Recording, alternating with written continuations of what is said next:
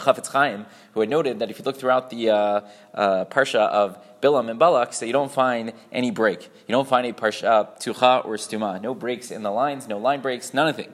Nothing of the sort. And we noted that Rashi, at the very beginning of Parshat Vayikra, tells us that the reason why we have those spaces, those breaks in the lines and the space in the lines, is because it provided Moshe with revach litbonein. It gave him uh, the opportunity to sort of digest that which he was learning. God is teaching him the entire Torah, whether it's a story, it's an experience, it's a halacha, right? So he needs to think about what that means. And ultimately, Moshe, because he has that revach litbonein, he has that time to digest what he's experiencing, what he's seeing, what he's learning. So then ultimately he becomes to, he, he becomes the Adon Hanivim, so to speak.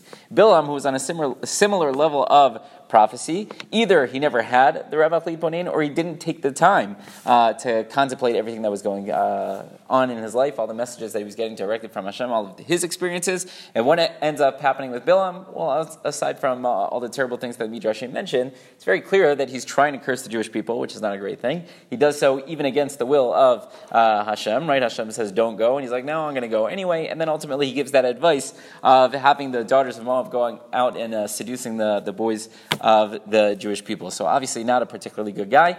Argues the Chafetz Chaim that uh, you can speak to Hashem face to face, and yet if you don't have revach litbonein, you don't have time to stop and to think and to contemplate. So then, uh, God forbid, you may not be able to truly internalize those messages. And we had suggested that Chazal were very uh, smart, and they gave us three weeks, three weeks out of the year to really take as revach litbonein time to think about what it means to not have a Beit HaMikdash, or to think about the reasons why we still don't have uh, Beit HaMikdash. And I encouraged everyone yesterday to make sure that they went ahead and they did that. So, God willing, uh, starting tonight, I don't know, tomorrow, we'll kick off our limud about the different halachot, the different minhagim that we have uh, during the three weeks, different morning practices that we have during the three weeks. And we know it ultimately it will escalate uh, to nine days, the Shvash Chabo, and then actually on Tisha B'Av itself, obviously, is the uh, greatest manifestation of our uh, mourning. But if you think about it,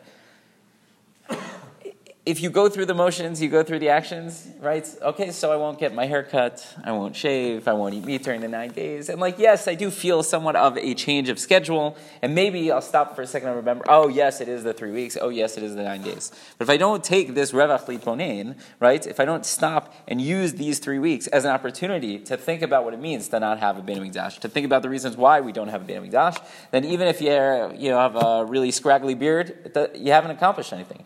And even if you didn't eat meat for nine days, for three weeks, whatever, you haven't accomplished anything, right? The key during this time is not just to go through the motions, to go through the minhagim. In fact, if you look, Medina de Gemara, if you look throughout the Gemara, we don't find any of these practices. The Gemara tells us that we have special haftorahs. That's how uh, it used to be that, that manif- uh, there would be a manifestation of our mourning, right? By having special haftorahs. Now, obviously, we need more because we can't relate as much. It's been almost two millennia, right? Uh, it's not our fault. Fine.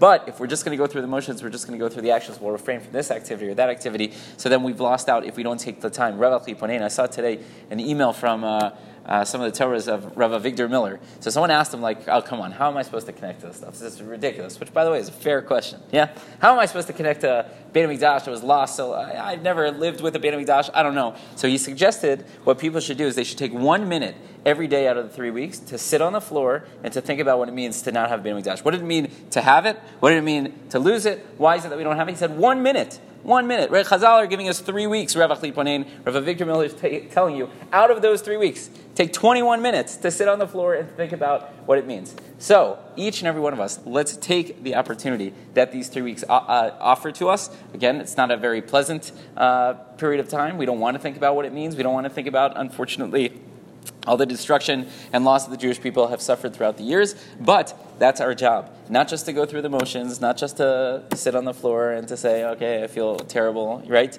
Uh, but really to take the time to think about what it meant to have a Beit HaMikdash, what it means to no longer have it, and why we don't have it, and what we can do as individuals to fix that problem, right? We, we can, as individuals, at least start to fix that problem. That's our avodah, that's our service during these three weeks. So let's take the time, Revach Litbonein, so that we could, God willing, not fast uh, Tisha B'Av this year, not fast Shivas Tammuz ever again. I don't know about you, that sounds, sounds pretty good.